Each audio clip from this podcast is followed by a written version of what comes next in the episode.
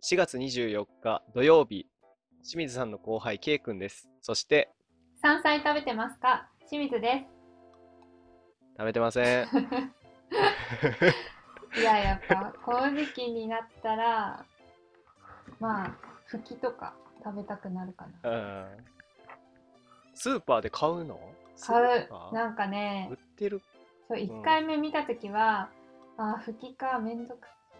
くさいっていうか、なーって思って、茹でて皮むきしてとかやらないといけないから、めんどくさいなーって思ったんだけど、結局2回目スーパーで見たときに、フキ食べないとその月を越せないなって、この春を越せないなって思ってまあ美味しいですもんね、天ぷらとかですか？いや、茹でて食べる。そうそう、煮物、まあ醤油ベースで、まあ、豚肉と一緒に煮たりとかしてフキは私は食べるけど、あとはなんかちょっと前の月とかはうどとかタラの芽とかで始めて、まあやっぱり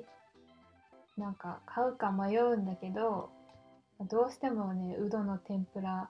とかタラの芽の天ぷら食べたくなって結局やったかな。で、なんかあんまり食べ方わからんしな、そのうどとか山菜言われても、なんかどうやって作る料理にすんねやろ。まあそうだね、結局私は天ぷらが一番美味しいかなって思ってるんだけど、うどとかだと、あとは炒めたりしても、きんぴらとかにしても、なんかゼンマイ、あれよう家で出てたけどな、なんか煮物、きんぴらみたいなにしてたのかな。もう全然食べてないけど、あとなんかうどでのレシピだと、その栗原はるみさんっていう料理研究家の敬愛してる栗原がのレシピで、うどのなんか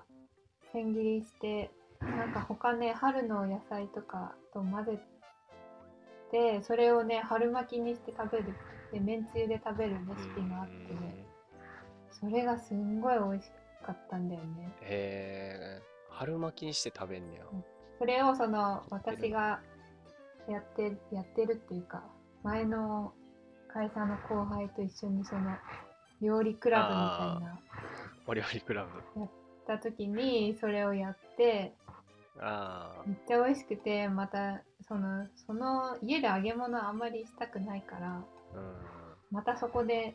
クラブでやりたいなと思ってるんだけど、まあ、それぐらい美味しかったんや。そう、今はまあ結局なかなか東京には行けないからねえ、だからほんまに、またそのクラブやるときに、今日24日ですからね、25からまた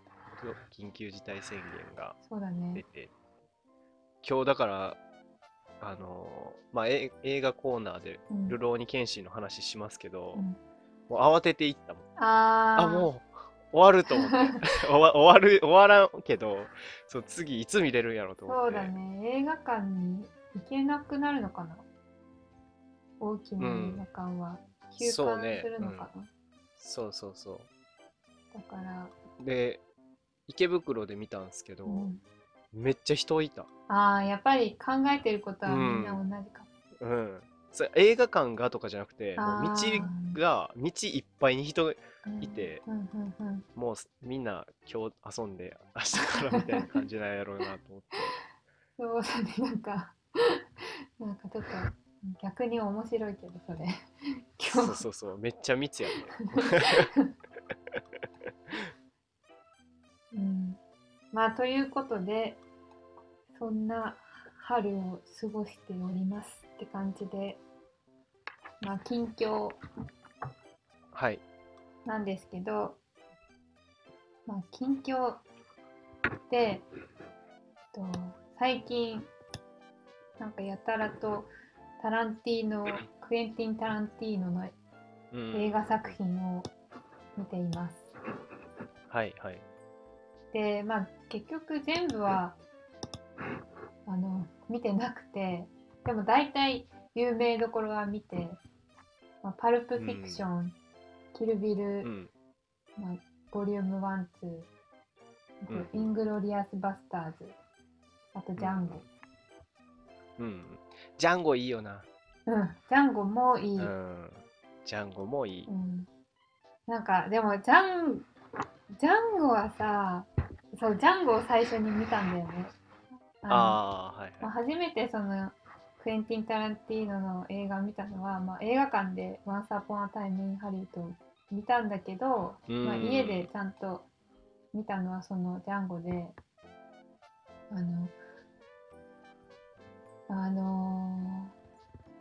なんかいろいろ感想はあるんだけど、まあ、ストーリーはいいんだけど、すごい暴力的っていうかもうね、痛い。それ全部じゃないでもいやいや、他はなんかね、ジャンゴを最初に見たのが良かったのかな。なんか他はまだ、まあ、そこまですごく痛いとは思わなかったんだけど、ジャンゴはね、痛かった。まあ奴隷みたいな感じの、あれが痛そう、ね、そうなんかいじめられるって感じ。なんか他はその戦ってお互いにこう理由があって、お互いに好きで攻撃し合って、勝手に怪我してるじゃん。だけどジャンゴはその黒人の奴隷の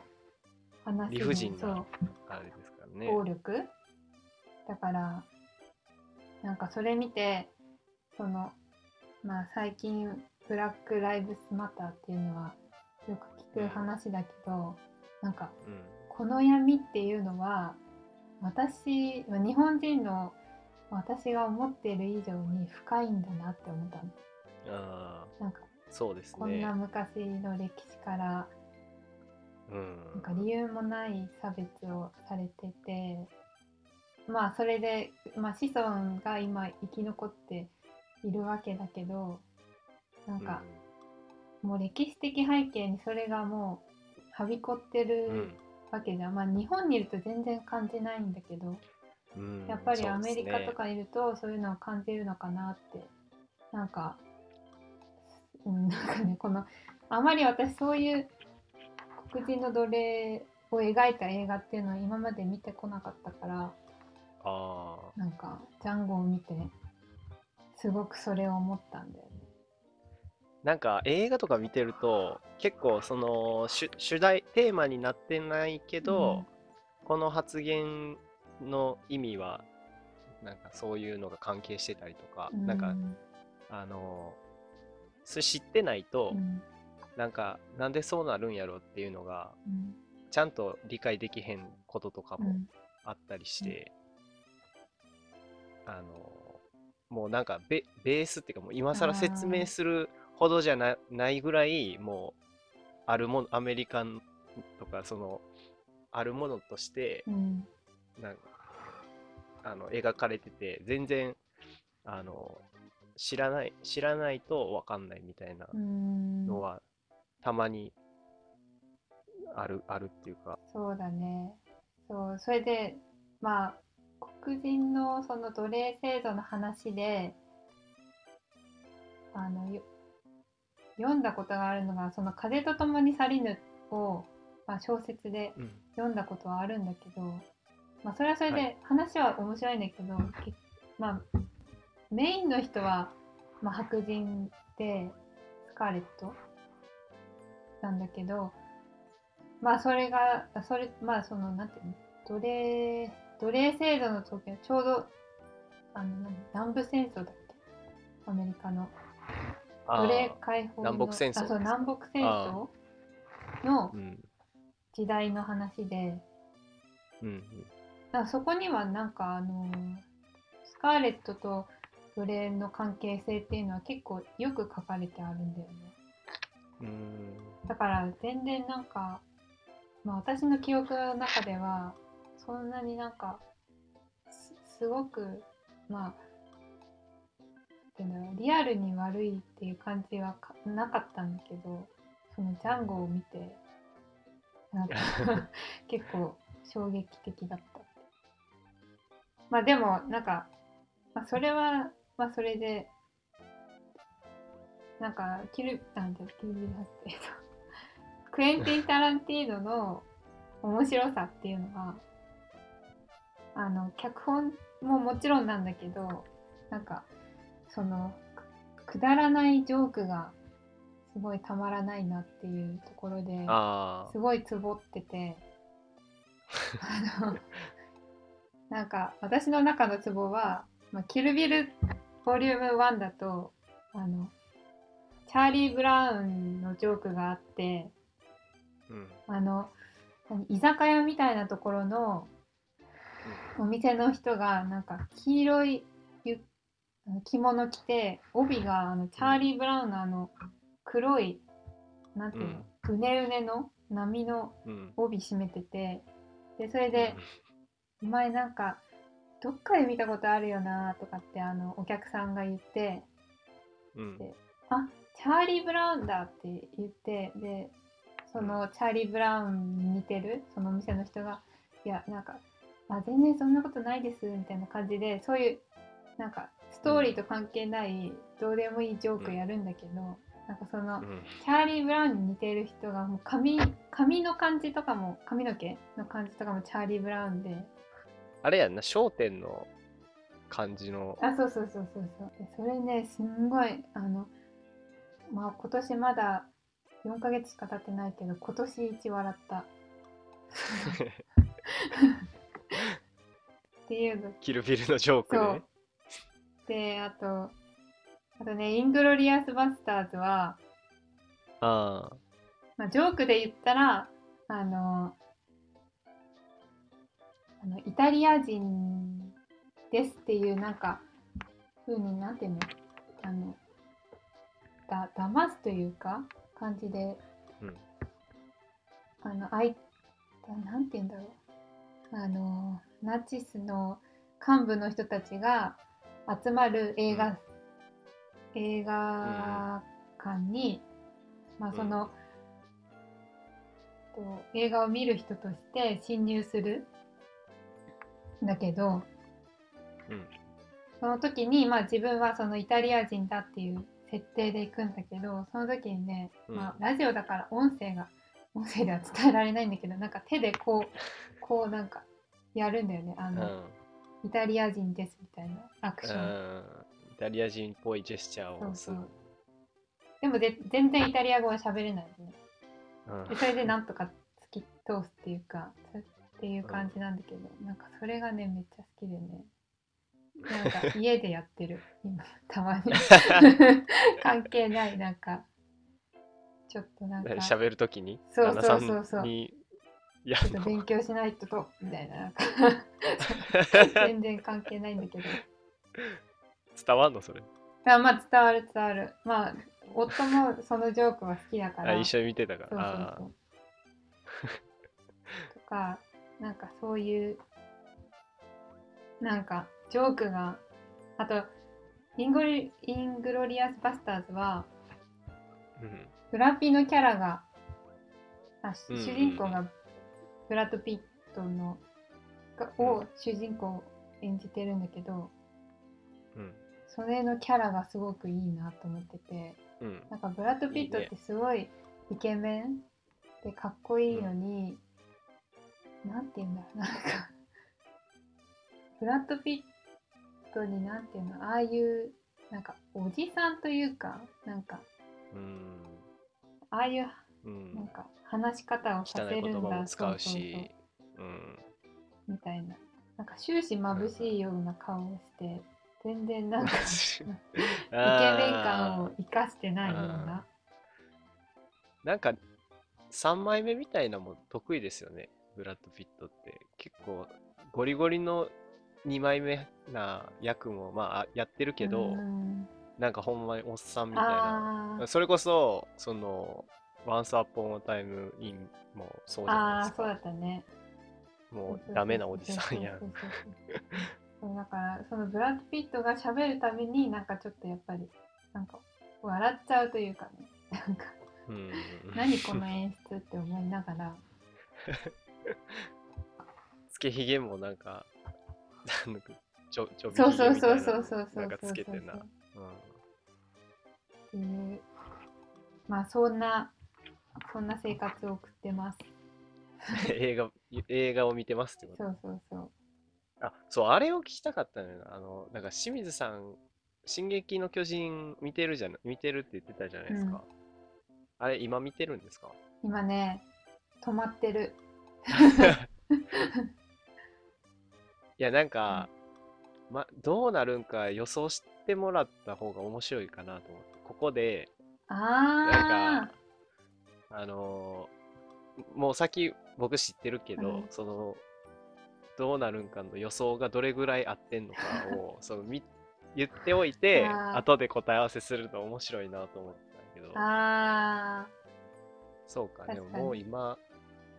止まってんねやったらまああれやけど、そう今ねドラマをねちょっと今今春やってるドラマをなんか気になってるのがいっぱいあって、とりあえず消化してるっていう感じで、一番今一押しドラマはどれ？いや結局ねまだ見れてないんだけど、今見てる中コーヒーいかがでしょうかな。コーヒーいかがでしょうかってどんな系のやつなんですか？なんかね漫画原作で中村倫也が主演で、あ、なんか CM で見たかも。コーヒー屋さんやのになんか強いみたいな。ああ、まあそうだね。なんか裏がありそうなんだけど、いや、まあ私コーヒー好きだから、なんか見てて、その中村倫也がコーヒーを丁寧に入れてくれるんだけど、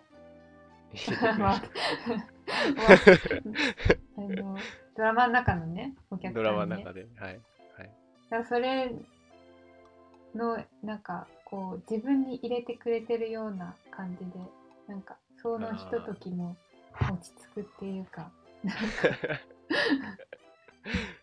で1時間なんだけどドラマは、はい、でもなんか2部作みたいになってて、あ30分ぐらいでちょっとストーリーが変わるんだよね。はいはいはい。だからなんか、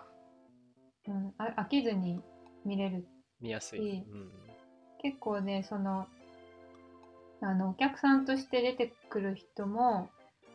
まあ、有名な俳優さんも多くて、カホとか、カホはまた来週出るのかなとか、まあ、滝藤賢一とか、足立梨花だっけとか、だから、まあ、絵的にもねすごく、まあ、あとまだ見れてないちゃんとまあ、コントが始まるもすごくいいと思ってるし、まだ見れてないんだけど松たか子のはいはいはい主演のドラマもいいなと思ってて、3人の元夫がいる人、松たか子の話やんなまあそれを見たいなって思いながら、とりあえず30分ぐらいで終わるドラマで、なんか理想の男っていう蓮佛美佐子さんが主演でやってるのと、あともう一つね、なんだっけ、キルビルに出てくる日本人の女の人いるじゃん栗山千明がやってるねドラマもあって、栗山千明、キルビルに出てる人で覚えてるいやもうそれだいぶ珍しいと思うけどなんかラブコメの掟っていうね、見てて、まあ、これはめっちゃ見てますやん。目の保養だなと思って見てるんだよ。目の保養、なんか栗山千明も綺麗だし、なんかキャリアウーマン役で出るんだけど、まあファッションとかもいいし、その相手役のこの小関裕太っていう人かな、なんかね、なんか私の知らないイケメンだったんだよね私の知らないけどこんな人いるんだと思って、まあだからそんなことをやってるから全然見れてない。その進撃の巨人は見たいんだけど、まあじゃあ見た時にそのクイズをやりながら、そうですね、まああと3ヶ月ぐらいはこの生活が続くわけです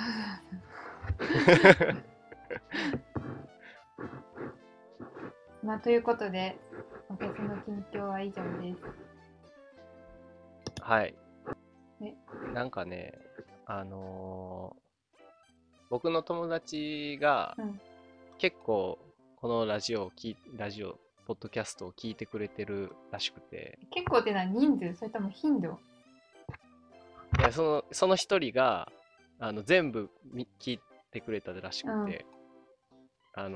で全部聞いた上で、なんかここが面白かったみたいなのとかもなんか言うてくれて、優しい、でなんかま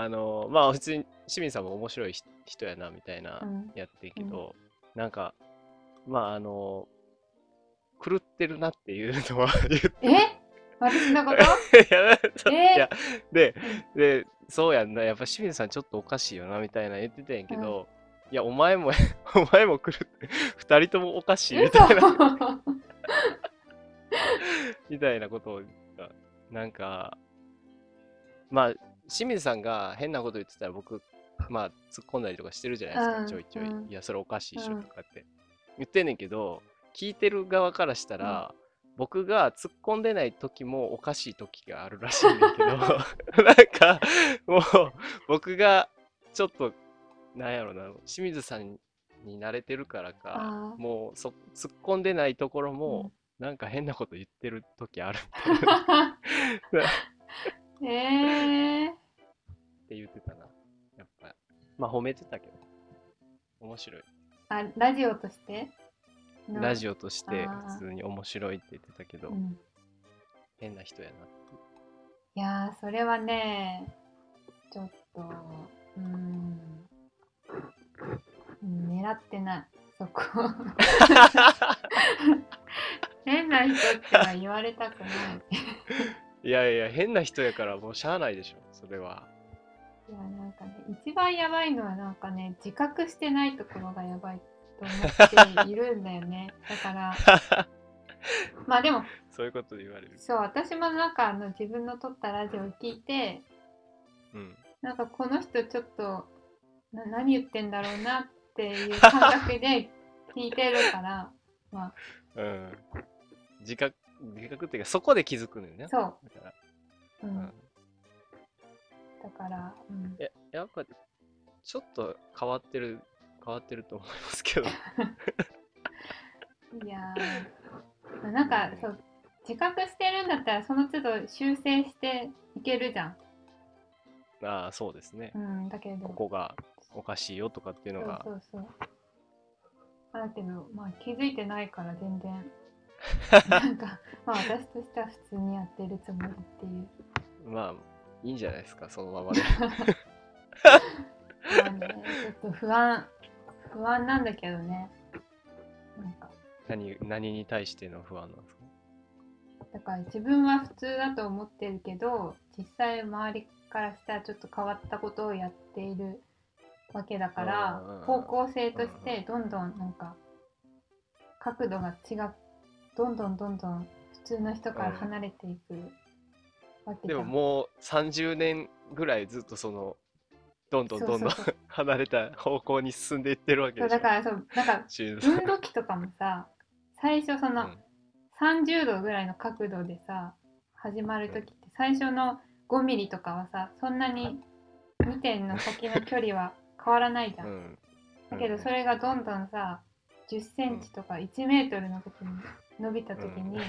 なんかその2点先の2点はもうめちゃめちゃ離れるじゃん、だから自分がさ年を取るごとにどんどんそのみんなが言ってる普通の方向とどんどん離れたところに行くんじゃないかっていうなんか不安もうでもいてるっていうことですからね。離れたところにもうすでにいてるでしょ。だから戻りたいよね。戻りたい。だから戻りたいの。だからみんなと同じ方向に行きたいじゃん。いやでもみんなと同じ方向に行ったら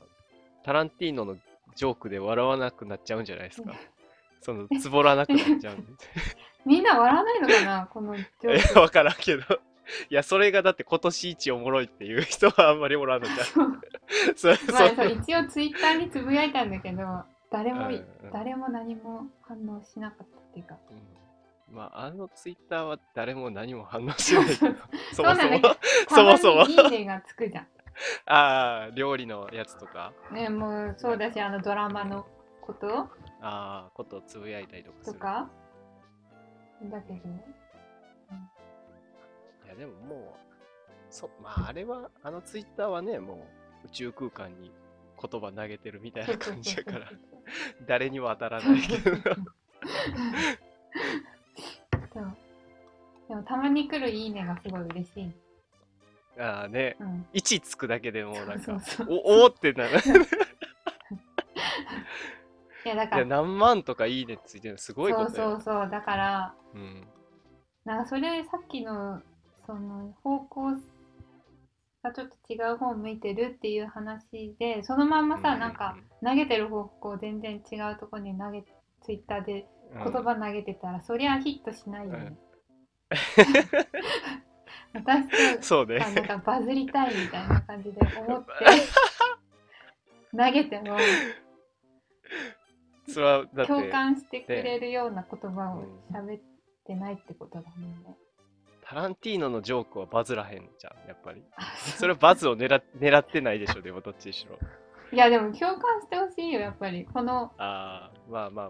の笑いを分かってほしいっていうか分かってほしい。そういると思って投げてるんだけどね。まあそうね、まあちょっとずつ進めやっていきましょうよツイッターも。そうだね。まあツイッターはなんか私たちの存在を何かの表紙に気づいてくれたらいいかなっていう感じでやってんだけど、なんかねやっぱりちょっと最初にやってる頃よりは再生回数とか増えてるような気がするんやけど、全体的にそうだね。アンカーとかYouTube とか上げてるけど、YouTube って何回っていうか YouTube は多分ほとんど私なんじゃないか。いやでもそんなに見てんのいやでも多くても5回でも多いやつやったらちゃったりするか。17回とか多い再生されてるやつで言うと、なんか第6回のやつがアンカーでやたら再生されてて、第6回って何しゃべったっけ。ゼルダの伝説と誰かを好きになることと、バイオレット・エヴァーガーデン、それはなんか普通の回やと10回から15回ぐらいやねんけど、その回だけ44回聞かれてる。ちょっと謎やねんけど、この謎現象やねんけど、いやかといってその次の回は全然10回とかに戻ってるんだけど、ゼルダ効果があるんじゃないかなって思ってんだけど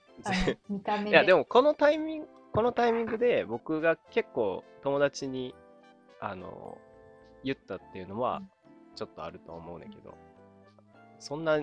たくさん言ったわけじゃないけど、何人かにラジオやってんねんって言ったタイミングがこの6回の時。でも44回はなんでそんなに再生されてんねやろうなって感じ。だからわかんないんだよねなんか。そうね。まあでも友達が聞いて面白いって言ってくれたらいいかなって最近は思ってる。そうなんかそんな感じ言われたりします？なんか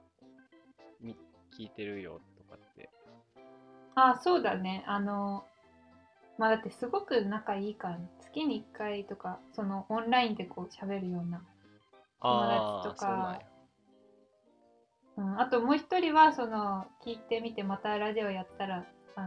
えてとかその新しいのリニューアルしたりしてるって感じでスイッチのゲームで、うん、Apex Legends っていうのがあるんですよ、うんまあ、めちゃくちゃ流行ってるんですけど、うん、パソコンでもできるしプレステ4でもできるし、うん、あと最近スイッチで出たんですよリリースされてで僕はスイッチを買ったんで、うんまあ、この間ね、うん、だからやりだしたんですけどおもろくて、どういうFPS ってわかります？FPS のゲーム何の略？FPS FPS って何の略やろ、FPS とはファーストパーソンシューティングゲームの略です。ファーストパーソン何の画面がもう視点になってる目線になっててでまあ手とかがちらっとは映んねんけど あとはもうその視界の動きでこうでシューティングゲームなんでそれで銃で撃って相手を殺すゲームなんですけどそれが3人1組のチームになって、うん、島とか町に、うん、60人20部隊が一斉にこう空からスカイダイビングみたいな感じで降りるんですね、うん、で降りてで下には武器とかが落ちててそれを拾って、うん、で殺し合いをするっていうゲームなんですけど、うん、それをねほんまに友達と朝までやったりとかねしてる楽しそうだねだおもろいねそれをだから LINE とかでその電話つなぎながらみんな家でオンラインでやってんねんけど、うん、マジでキリないっていうかもう負けたら悔しいからじゃあもう一回やろうみたいなもう一回ってやってるうちにもう6時とか7時とかになるってやばでもねめっちゃおもろいんですよね多分ゼルダよりやってんじゃないかな、うん、時間プレイ時間だったらそれってその優勝すると何かあるポイントがなんかねランクがあって、うん、ブロンズからシルバーゴールドプラチナダイヤ、うん、マスタープレデターみたいななんかすごいあるんですよ、うん、で勝つとそのランクが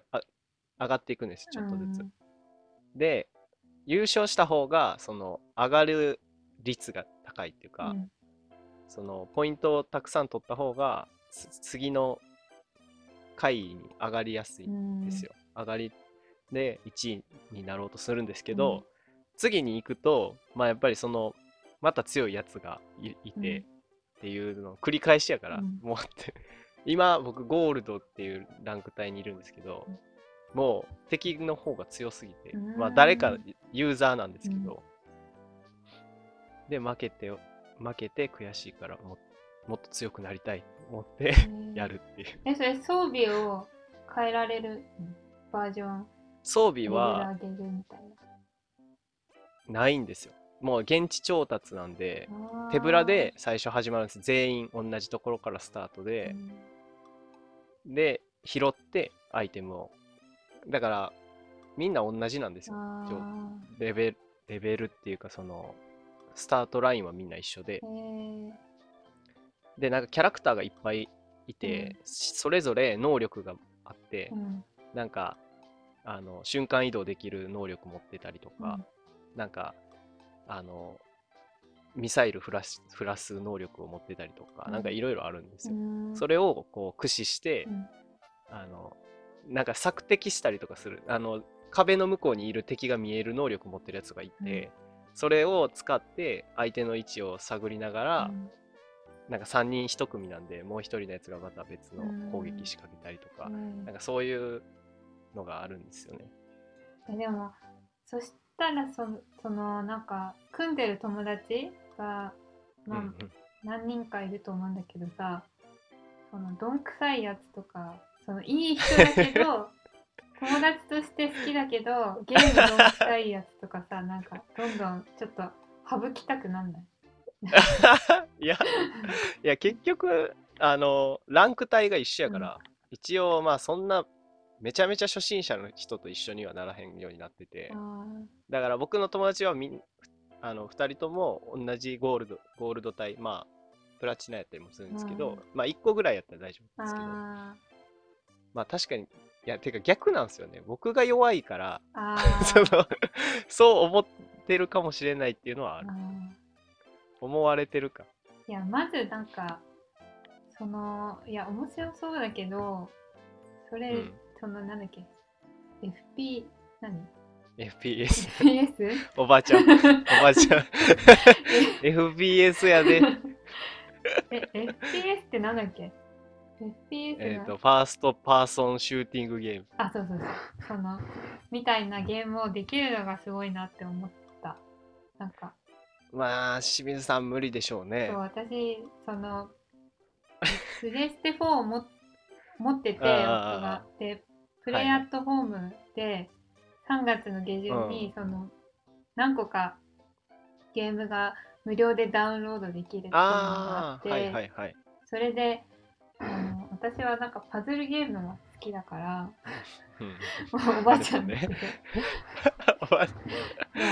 一生テトリスやってるばあちゃんみたいなでもなんか好きだからうん、何個かパズルゲームがあってで、うん、すごい楽しみにしてたのね、そのダウンロードの日を、うん、でいざダウンロードして、なんかWitnessっていうパズルゲームみたいなのをやってみて、でそれっていうのはなんかオープンワールドで、まあうん、その FPS ではないんだけどうんまあ、視界がなんていうの、もう自分の目線っていうか感じなの、うんうんうん、でそれでそのパズルを解いていくんだけど、移動があるじゃん、うん、そのパズルに行くまでに、はいはいうん、まあ普通の草原みたいなとこをこう移動していったりするんだけど、うんうんうん、なんかね酔ってね、それで酔って1時間ぐらいして酔って、でなんか頑張る、もうちょっとやろうって思って結局30分ぐらいやって、うん、あもうやばいと思って午前中にやってたんだけど、うん、結局その後ぐったりしちゃってね午後2時3時ぐらいまでそう、まあ、なんかソファーで横になってたっていうだからもう私はそういうゲームはできないんだなって思ったそうやな、確か朝までとか考えられへんね、そしたら考えられない、うんうん、だもっと動きも早いしね、もうあっち向いたりこっち向いたりして敵撃ってみたいなするからね、うんうん、だからまあその前に私は死んでると思うけどね、撃たれて、うんそうね絶対死んでると思う清水さんはどこから撃たれてるのって言ってる間に死んでる、武器どこみたいな目に浮かぶな、まあ面白いけどね逆にそれなんかゲーム配信とかでそんなんしてたらすごいイラつかれそう。ああ、そうだね。イライラされそうな。っていう感じです。はい。はい。まあ、っていう感じです。撮った僕のっていう感じです。僕の近況報告を言ってたのに、いつの間にかシゲさんがっていう感じですってさ。そうだね。まあ。そういう、ゲーム付けの生活をね、うん、もうスイッチ買ってからこんななると思ってなかったけど、ほんまずっとゲームしてるな。うん。やばくない、今やばいかな。うん。うん、ちょっとね。まあでもこんなにゲームやったことないから、でも楽しい。ああ、まあ最近のゲームはそのね、うん、友達とオンラインでやってる。そう。すごくいいよね。うん。まあ、私もゲームができるような人だったら友達とやりたいんだけどね、オンラインでできないかなできないし友達もおらんしゲームもできへんし友達もおらんからオンラインもできへんはい、じゃあそんな感じですよ。清水さんとケイ君のデイリーフレンズトーク、はい、コーナーです。はい、今日はまあ別のを考えてたんですけど、ちょうどもう今日るろうに剣心を見に行ってきたんで、うん、その話をしようかな。その話、うん、清水さんるろうに剣心見てます？あの映画シリーズ。いや見てない。まあ、僕もアニメとか漫画は見てなくて、その映画だけなんですけど。あ、そうなんだ。そうなんですよ。結構長くてるろうに剣心って、うんうん、で映画もね今3本出てて、うん、で今回で4本目で、うん、で6月にもう1本出るから、うん、全部で 5作になるの。へえ、そうなんだ。結構長いんですよ、うん、そうなんですよ。でるろうに剣心って、うん、なんかジャンプのまあそういうもんなんかな、ジャンプの漫画にしてはなんかすごい重たい話っていうか。あ、そうなんだ。うん、なんかね、幕末から明治にかけての話やねんけど、うんうん、主人公がその木村謙信っていう、うんうん、まあるろうに謙信の謙信やねんけど、うん、実際にいた、川上玄斎っていうその幕末に政府の要人とかを切って殺しまくってた、うん、上位志士がいたんですよ、実際に。その伝説的なめちゃくちゃ強くて、で上位をするために要人を切ってたっていう人がモデルなんですけど、その木村謙信もそんな感じのキャラクターで、昔その上位のために要人を切りまくってて、でも上位のためやとはいえ、人を殺しまくってたことが正しかったんだろうかみたいなことを考え出して、で10年ぐらいそのなんか罪滅ぼしの旅みたいなのに一人で出て、でそこでまあいろんな人と出会ったりとかして、やっぱり死のうとかを考えるんですよ。自殺した方がもうこんなん生きてたらダメなんじゃないかとかって、死ぬことも考えるんですけど、でも死ぬのは違うってなって、なんかどうやったらこの罪滅ぼしをできるのかっていうのをなんか葛藤しながらずっと探していくみたいなストーリーなんですよ。だから結構そういうシーンがあるっていうか、自分は罪をもうどうやっても償いきれない罪を犯してるんやけど、どうやって罪滅ぼしできるかっていうのをもうずっと考えてるみたいなキャラクターなんですよ。なんかジャンプにしては重い、ね、そうなんですよね。だ結構そのドラマ性があるっていうか、だ今回の映画も自分がその人切りをしてた時代に、まあいろんなことがあって、ある女の人を殺しちゃったんですよ。でそれは自分の嫁さんやったんですけど、そうまあちょっと故意に殺したわけじゃなくて、そのアクシデント的に殺してしまうんですよ。でその殺された女の人の弟が10年後に復讐しに東京にやってくるっていう話なんですよ。だからそいつを生み出したのもこの謙信、自分自身のせいやし、でそいつはもう謙信に恨みを持ってんだけど、謙信だけじゃなくてもう周りのもの全てを壊すっていう恨みの方向性が、だからもう東京にテロしに仕掛けてくるんですよ。でまあもう街がめちゃくちゃになったりとかしてるんですけど、だからそいつは止めないとあかんねんけど、そいつが謙信のことを恨んでることは間違ってないっていうか、まあそれは当然のことやっていうことも謙信自身も理解してるけど倒さないといけないっていう、なんかね結構どう落としどころをつけたらいいんだろうなっていう感じの対決なんですよ、今回のやつが。その弟が新田真剣佑なんですけど、めちゃめちゃいい体してるっていうかなんかタンクトップ着てるんですけど、着るんですけど、もうムッキムキなんですしかもなんかなんかちょうどいいぐらいの筋肉感っていうか、なんかあんまりムキムキすぎずに、でも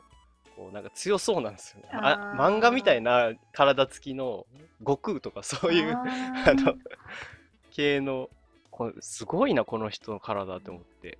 いや、マッケンユーってすごいよね。なんて言うんだろう、その、うん、カメレオン系っていうか美少年役もすごいできると思いきや、そういうムキムキのゴリゴリのなんかゴリゴリよ人みたいなのも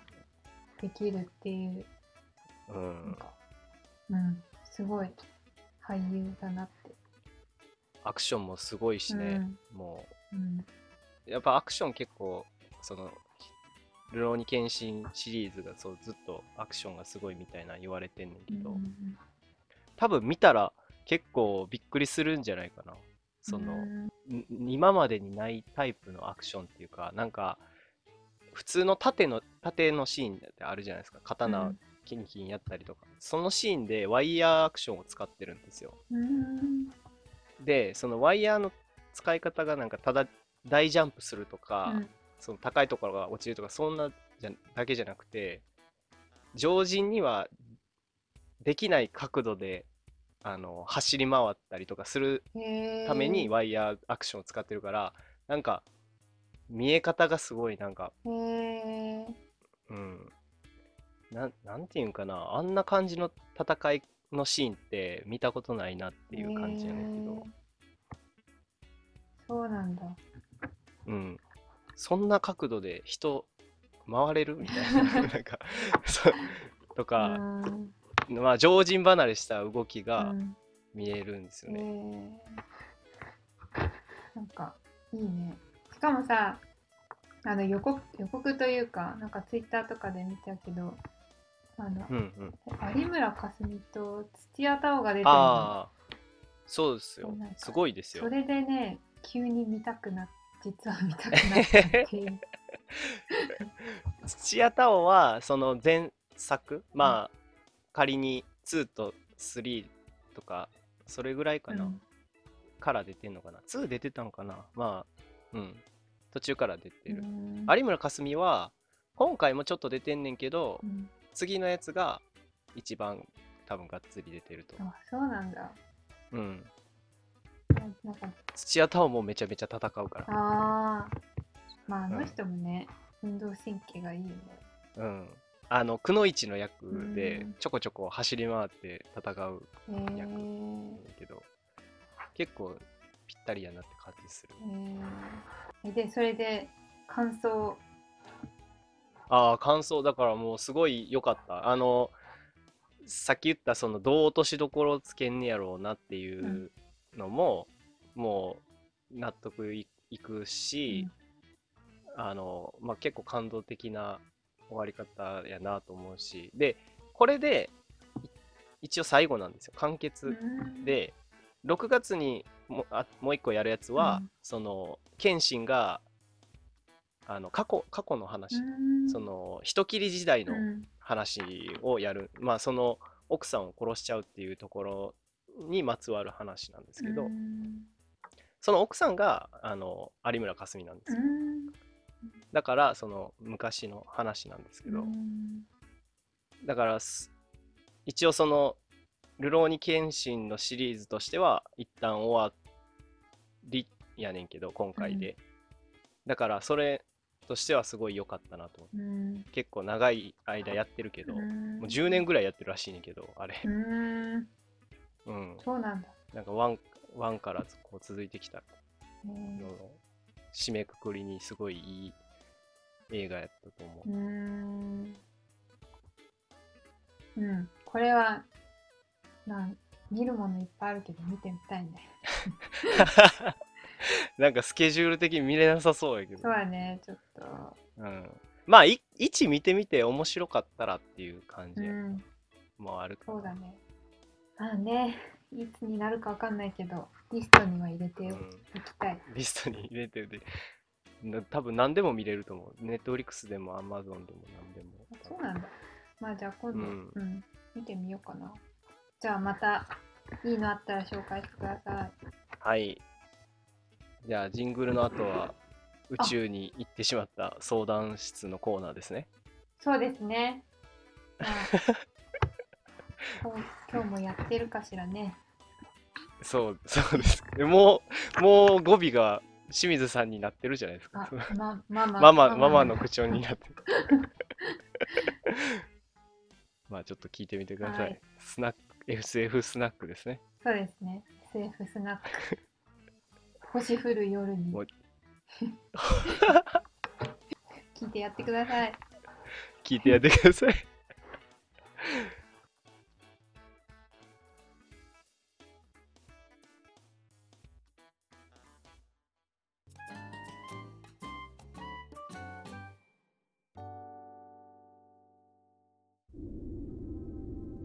何億光年遥か彼方の銀河に浮かぶ巨大宇宙ステーション、そこに年齢や種族に関わらずお悩み相談が届くスナックがあります。店名はスナック清水。さて今夜はどんなお悩みが届くのでしょうか。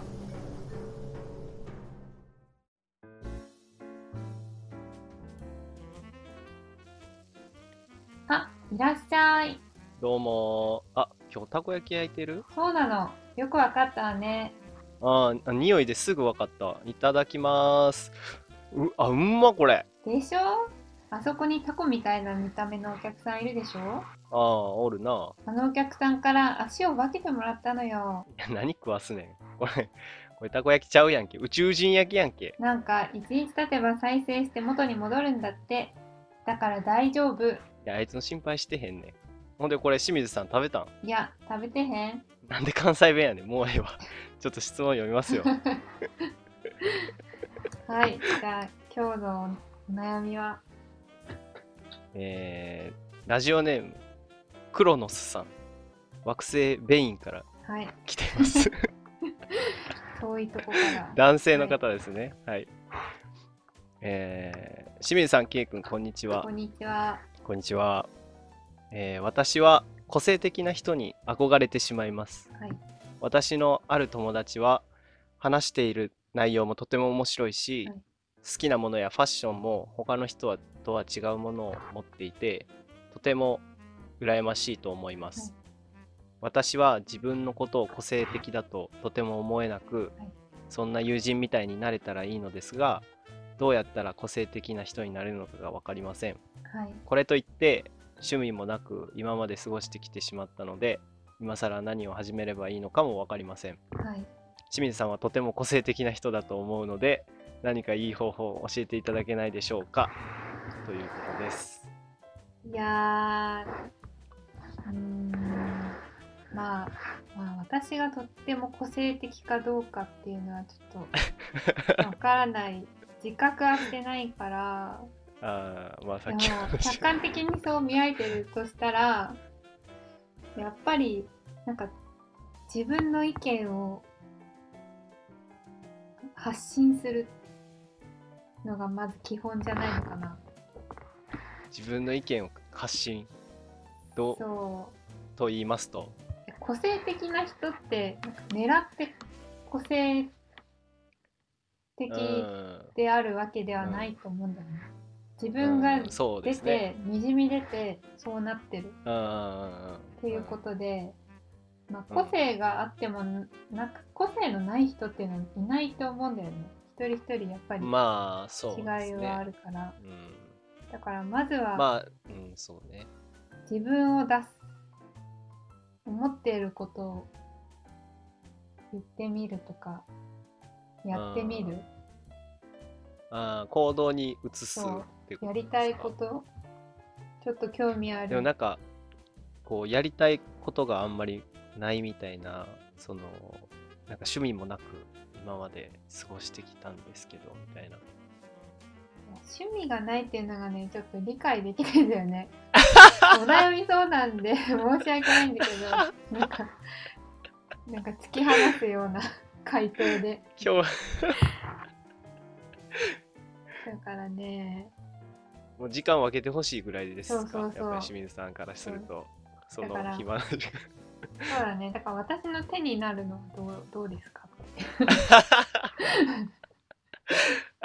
清水さんのできない趣味を請け負うんですか、ね、そうそうの人が。そうだから私がその、うん、茶道教室に通いたいっていうか、とりあえず行ってきて様子を伺ってもらって、うん、それ清水さんは満たされないじゃないですか。それで偵察 してそう。あでまあ実際ね、本物の清水さんがなんか大御所みたいな感じで乗り込んで来ましたって、うん、あでまあ楽しかったらその人も一緒に茶道やればいい。そう私について来いっていうことになっちゃいますね。いつからそんな親分気質になったんだろう。俺について来い俺に任せとけみたいな。かっこいいな、なんか。いや、個性的な人には憧れる？憧れる気持ちはわかりますね。うん。まあでもなんか、うん、僕小学校の時とかすごい変わってるやつおって、うん、その小5とかやのにキスとか。クイーンとか聞いてて、まあ兄貴の影響やったんですけど、うん、たりとか、あとそのアメリカのアニメ見てたりとか家で、うん、そのケーブルテレビとかで、うん、なんかね絵を描いて、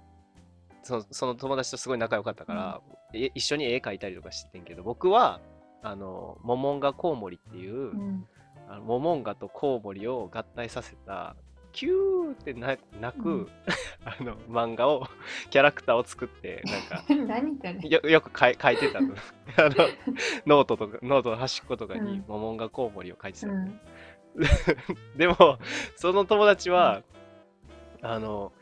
ウンバダ君っていう、うん、ウンから始まる名前、うん、ウンバダ君っていうなんか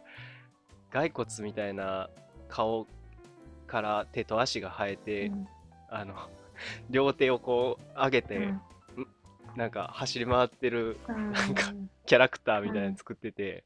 やこれはもう僕の中にはないと思っていや すごいなこれと思って、なんかモモンガコウモリはやっぱりちょっと負けてるなと、ウンバダ君に負けてるなと思って、いい勝負してると思うよモモンガコウモリだからすごい憧れてたな、その友達。すごいなんかいいなと思って、個性的やなって思って。まあ今はあんまりそういう気持ちはないけど、ね、なんか個性的になりたいとかとは思わへんけど。まあそう、うん、でも私からしたら個性のない人って本当にいないなって思うんだよね。まあだからケイ君ももちろん個性的っていうか個性があるし。うんうん、まあ、うん、その会社とかでも あんまりこう発言しない人とかでもなんか発言しないっていう個性があるっていうか、うんうん、あまあとかそうね、そう捉えるとまあそうね、まあだからゲーム好きとかだったら、まあ、ゲームそのままゲーム詳しいとか、そういう個性があるっていう感じだから。うん、なんかそんなになんか自分が個性がないってこう自分を否定 しない方がいいんじゃないかなって。じゃあ個性的になる必要はないと、個性的を目指す必要はないっていう感じなんですかね。うん、自分はもう個性を持ってるから、その無趣味っていう個性を持ってるから。だから、うん、なんかわざわざ憧れなくていいと思うっていう。憧れなくていいのか。どうなったら個性的になるか、うん、とりあえずなんだろうね、特徴を伸ばしてみる。自分のなんかこれだなっていうところ。そうなんか、まあ、あと無趣味な人って、うん、まあとりあえずなんかイメージで割となんか物静かなイメージがあるから、うんうんうん、なんか植物とか育ててみたらどうかな。あー、植物ね。そう。なんかおすすめあるんですか？植物のおすすめ。なんだろう。いや、私はおすすめっていうか最近自分でハマってんのが、はい。オージープランツっていう。オージープランツって何？オーストラリアの植物で、まあ。オージー。オージービーフのオージー。そうそう。まだ、まあ、日本では取り扱ってるところが、まあ、あまり多くなくて、だけどね、結構かっこいいんだよね。独特な。観葉植物みたいな感じなの？そういうのもあるし、まあ、外で育てられるようなものもあるんだけど、オーストラリアって、まあ、乾燥したまあ、砂漠まで行かないけどそういうところの地域のもので結構ね置いてるだけでもおしゃれなちょっと一風変わった、であんまり水やりもそこまでしなくても乾燥気味に育ててもした方がいいものとかもあるし、まあちょっと寒いとこが苦手っていうのがちょっとその時は家に入れないといけないんだけど、っていうとこがあるんだけど、確かにオージープランツ育ててるやつは個性的ですね。そうだね。じゃあそれにしようか。オージープランツなんかやってんの、今オージープランツ育ててる何それってなるよな。そうだね。多肉植物とかも、まあ男の人とかおしゃれでいいと思うんだけど、結構最近はその大きなホームセンターとかでは当たり前に売ってるから、それよりもオージープランツの方がいいと思う。うん、いいですね。まあ、具体的な解決方法なんじゃないですか。そうだね。いいんじゃないこれ。黒野さんに合ってそうだし。無趣味ってことで時間もあるわけだから、確かに植物と向き合う時間はあるよね。そうということで、ババン、はい、クロノスさん、オージープランツを育ててみてください。いただきました。解決になってんのかな。いや、解決するでしょ。だってどう考えても普通の人じゃないもん、オージープランツ育ててる人は。いやこんなにさ、たくさん植物ある中でなんでオージープランツ行ったっていや、なんかさ、ちょっといや、この相談のコーナー、いや、なんか私のイメージとしては全数までいかないけど、なんか一般論、なんか頼りになる一般論を答えたいのに、なんかこれネタみたいになってんじゃん。なんかさ、結局また友達にさ、お前ら変やでみたいな感じで。もうだからオージープランツっていいのってその聞いてる人は思ってるかもしれない。僕納得してるけどじゃあ、ね、これごとネタみたいになっちゃったけど、まあでもね、今んとこいい答えかな。いや、でもやっぱり、その一般的なことはね、やっぱり誰でも言えるっちゃ言えるから、まあね、そこは清水さんならではの。そうだね、本物に任せて。だ僕が好きなのも、そのさ、お前って呼ばれますっていうのを、じゃあお前ちゃんって呼ぶようにすれば、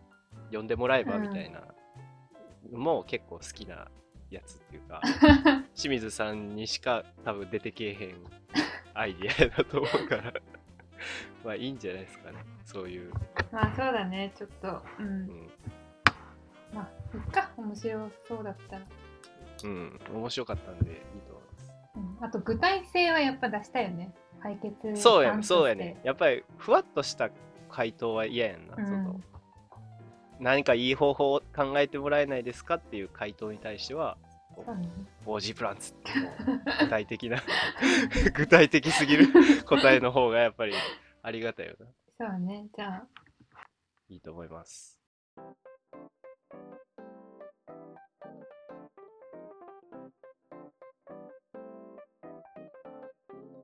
じゃあ歌、はい、まあ前回優しさに包まれたならに引き続いて、はい、ちょっと弾き語りを取ってきましたので、はい、曲は木綿のハンカチーフっていう曲なんですけど、これ切ないよな、うん、まあ、ちょっと歌詞にも注目しつつ、うん、それでは K 君演奏歌による木綿のハンカチーフカバーです。どうぞ。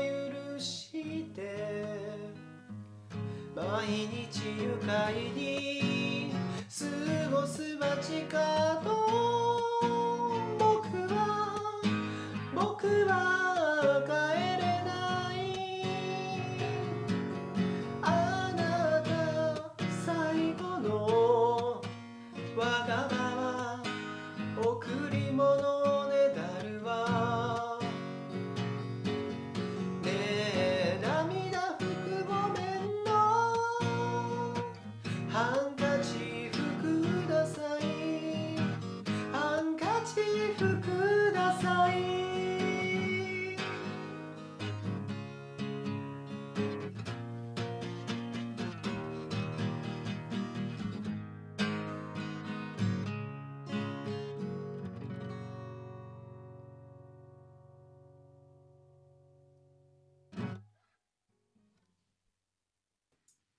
はい、聞きました。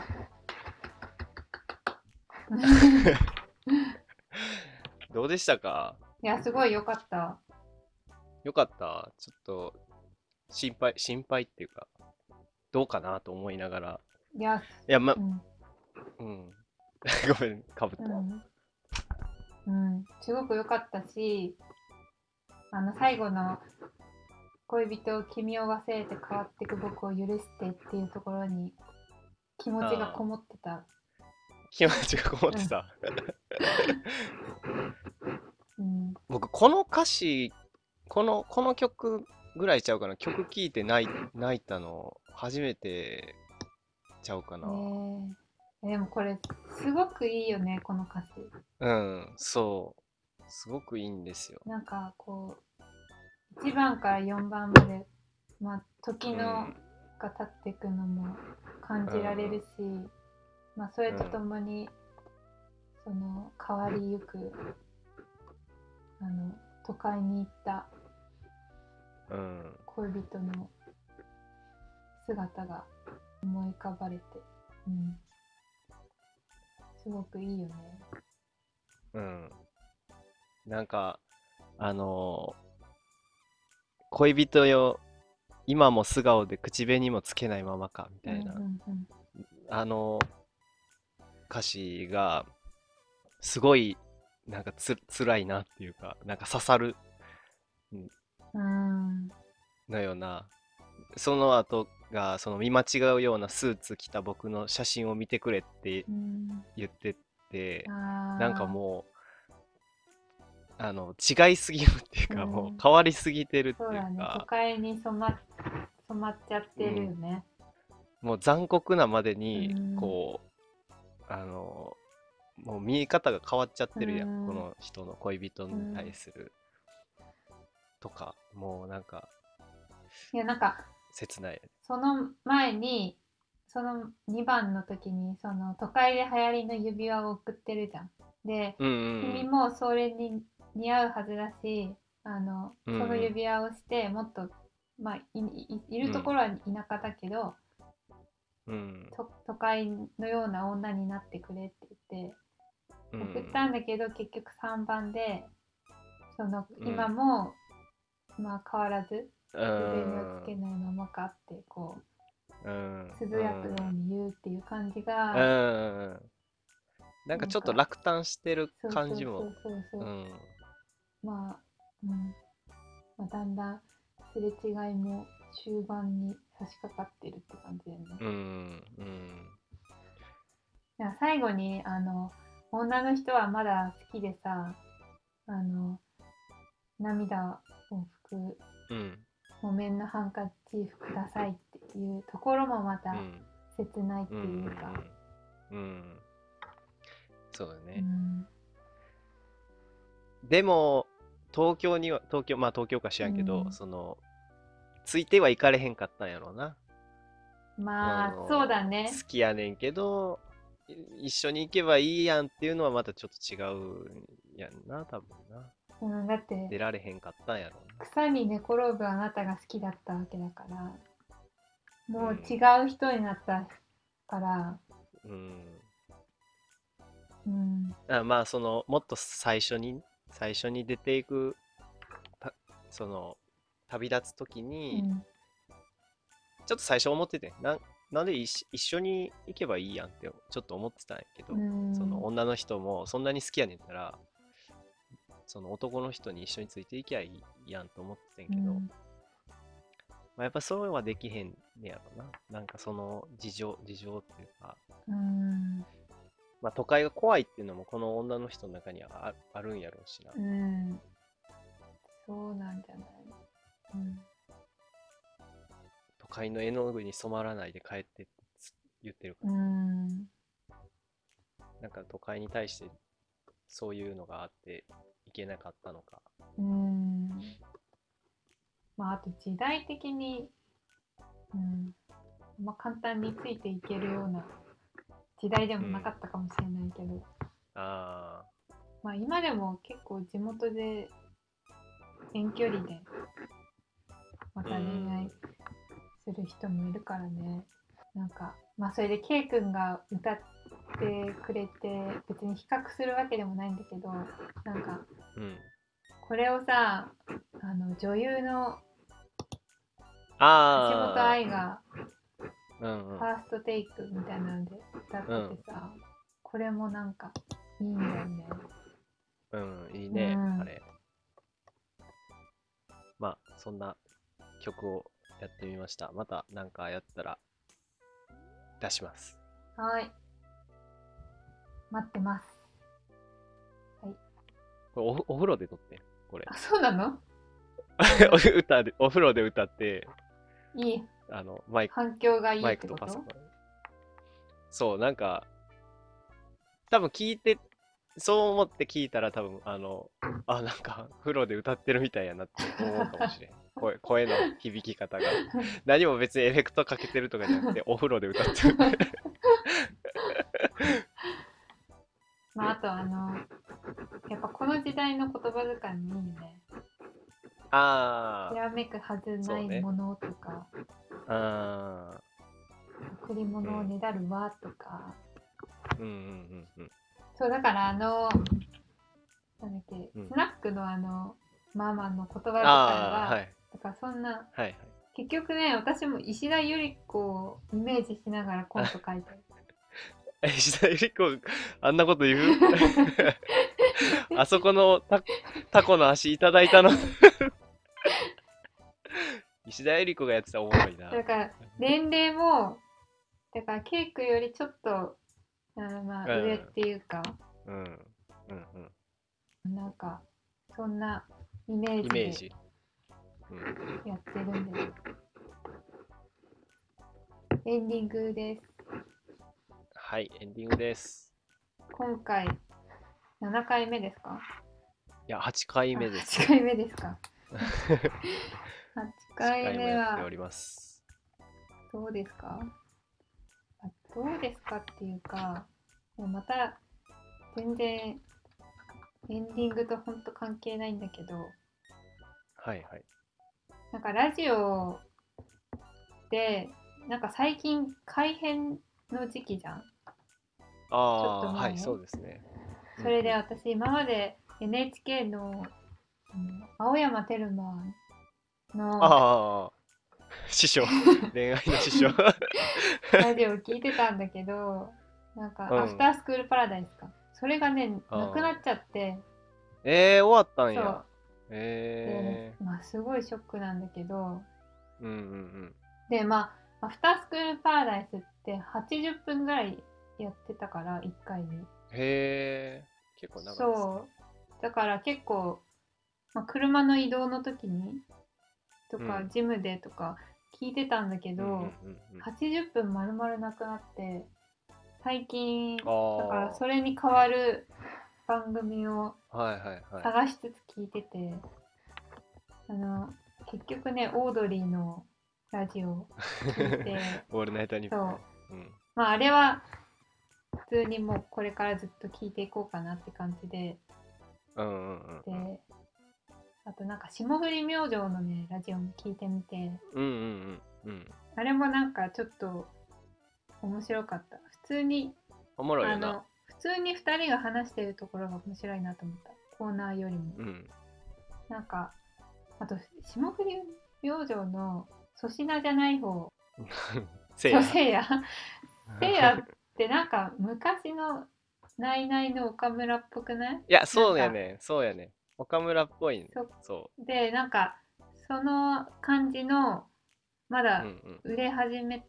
た時のこう勢いのあるエネルギッシュな感じをその霜降り明星から感じ取れて、うん、なんかそれもまた新鮮でいいなって、うん、おもろい。僕も毎週聞いてる、うん、霜降り明星は、うん、やっぱなんかね普通に話してるとこ面白いってやっぱすごいなって思って、うん、おもろいおもろい、普通におもろい。なんかなネタみたいなことも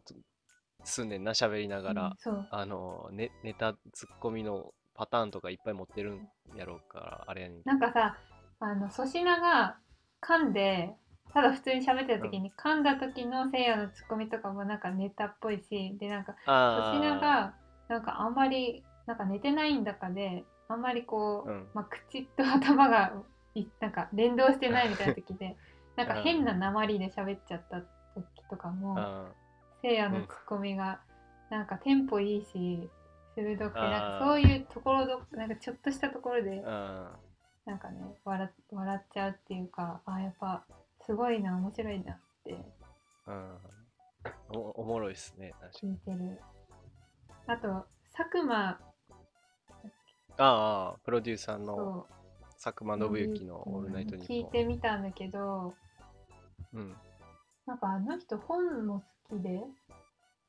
なんか映画とかもまあ見るのか、なんか本の話をする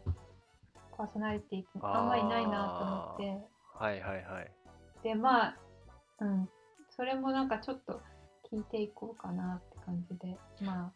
清水さん最近本の話しないですね。ああまあそうだね、ラジオではしてないかな。なんか本の話とか したらいいんじゃないですか。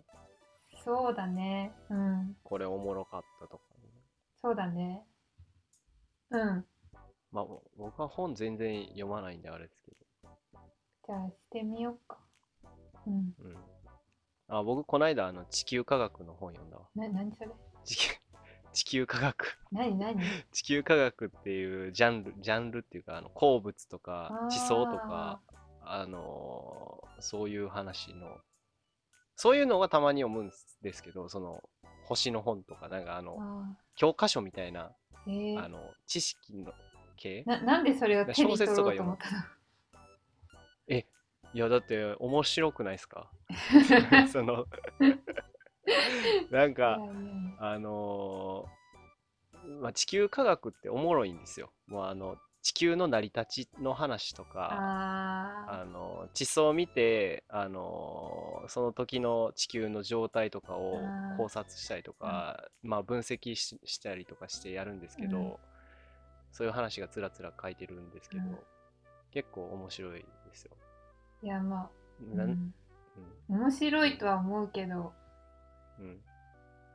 それとあれキリンの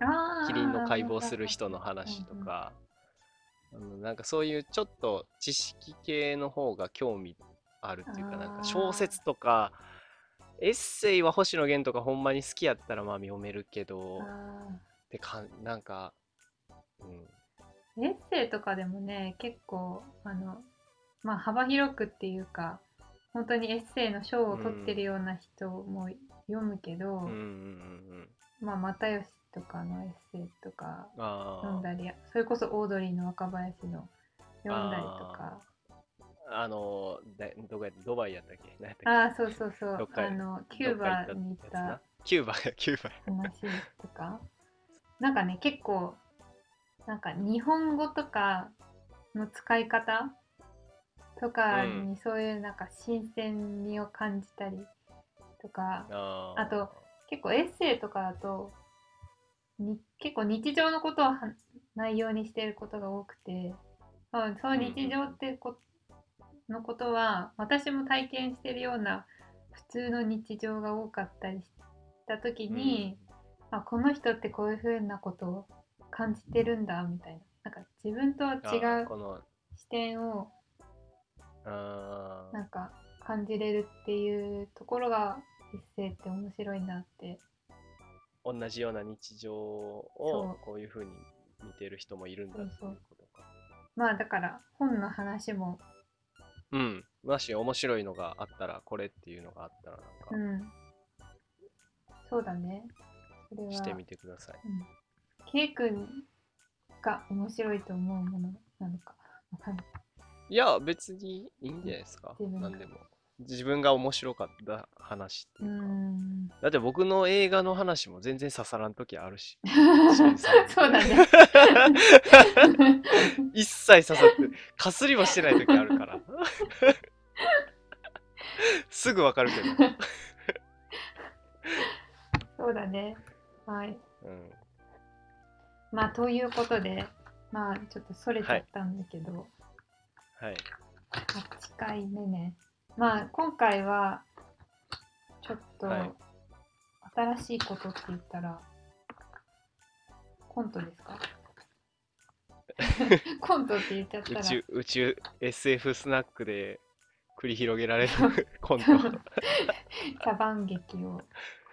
劇が、まあ、聞いてたら一瞬ですけど、多分ね、すごい量っていうほどでもないけど、その PDF のやり取りがありましたからねその清水さんと僕の間で。そうだね。なんかエクセルで作った表に K 君、清水さんって書いてあって、セリフがちょこちょこ書いてあって、で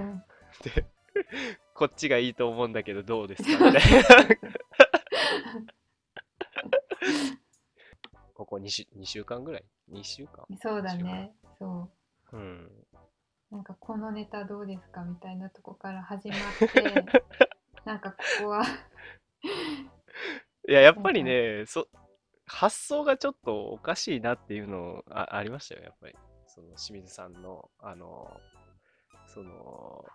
この案どうですかっていうのラインナップがあってた。ラインナップが、そう。ちょっとやっぱり普通じゃないなっていう感じは。いや、まあ、どういう想像してんねやろうな。てかって、あんねやろうなとか、清水さんの中にこう、SF スナックの会話っていうか、その日常の風景が多分もう清水さんの中で出来上がってんねやろな。そうだね。と思って。逆に K 君は出来上がってないの？いや、ふわっとしてたよまあ、ね、連れてかれてる感じだもんね。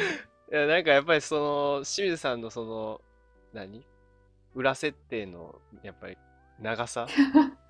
A42 枚A42 枚にわたるその清水さんがスナックやりに至るまでの話とかもさ、やっぱりこうそれを見て、あ、こういうことがしたいのかっていうなんかだから清水さんがそういう突拍子もないこうアイデアをやって、なんか僕がそれを僕のフィルターを通してちょっと返してみたいな作業をやったな。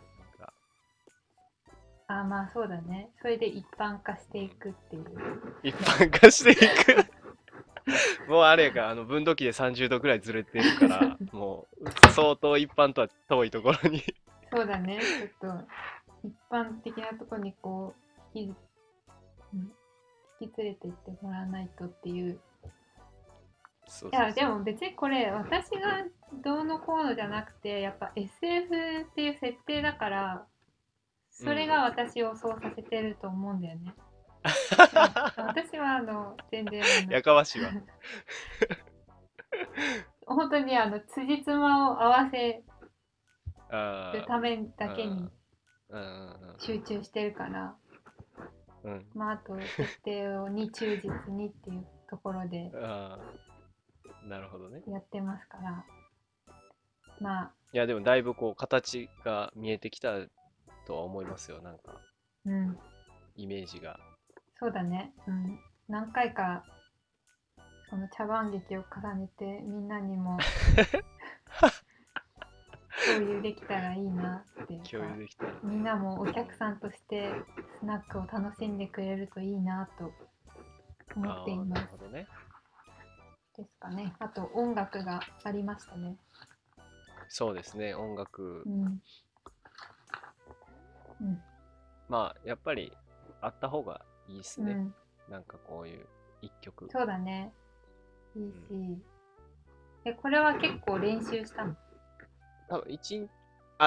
ター自体はなんか前からちょっと好きやったから弾いとって、1日で撮った。日曜日に今日撮ろうと思って撮って、だからめっちゃリズムもよれてるし、なんか声も裏返ってるし、ギターも途中止まったりしてんねんけど、まあええかと思ってそのまま最終版にしたけど、まあいいと思うよ、そんな、まあ私からしたらもう弾き語りができてるのすごいなって思ってる。いや、これ弾き語ってないんですよ。あ、そうなの？別撮りってこと？別撮りです。別撮りです。うん。弾き語り、やっぱ難しいんですよね。うん、難しいよね、うん。し、あとその歌とギターをこう一緒に撮るから、やっぱりマイクとかをどうしようかなみたいななったりとか、やっぱギター音でかいんで、アコギ別撮りでいいかな。それにしてはミスりすぎやねんけど。まあそうかな、そんなに気づいてないけど。あ、ほんまに。うん、あ、あれ聞きました？星野源の、くだらないの中に。聞いた聞いた。どうですよあれ？いや、いいと思う。ピアノでできそうですか？譜面があればできると思うよ。ああ。だから。譜面はね、多分 あると思います。普通にピアノの譜面とか。いや。あれやったらまあ。言ってたその清水さんがピアノ弾いて、うん、まあ一緒に歌うっていうのがあれなんですけどね。まあもしなんか候補っていうかいいこういうのこれどうみたいなのがあれば。でもねやっぱりその星野源かなって思ったそこの あれってエピソードに入ってるんだっけ？エピソードだと思います。だからその、うん、エピソードに入ってる曲は結構なんかピアノとギターとまあドラマがたまにちょっと入るんだけど。っていうのが、うん、多くて結構いいなと思った。うん。でもくだらないの中にの歌詞もすごくいいよね。うん、いい。なんか好き、うん、あれも。なんか髪の毛の匂いとか首筋の匂いとか、うん、なんかああいうのとかなんかそれをなんか歌にできるってすごいなって思うし、うんうん、なんか歌にするにはちょっと生々しすぎるよな。でもまあ歌っちゃうやろうな。でもなんかあれがこうなんて言うんだろう、ああいうくだらないようなたらいのないようなことのをしてる2人っていうのが一番なんて言うんだろう、幸せの象徴みたいな。うんうんうん、そのシーンを切り取ってるっていうなんかセンスがさすが星野源様って思ってる、うん、星野源様うんわかる、うんうん、ということでじゃあここまで聞いてくださった皆さん、はい、ありがとうございました。ありがとうございました。お相手は清水さんとK君でした。さよなら。バイバイ。バイバイ。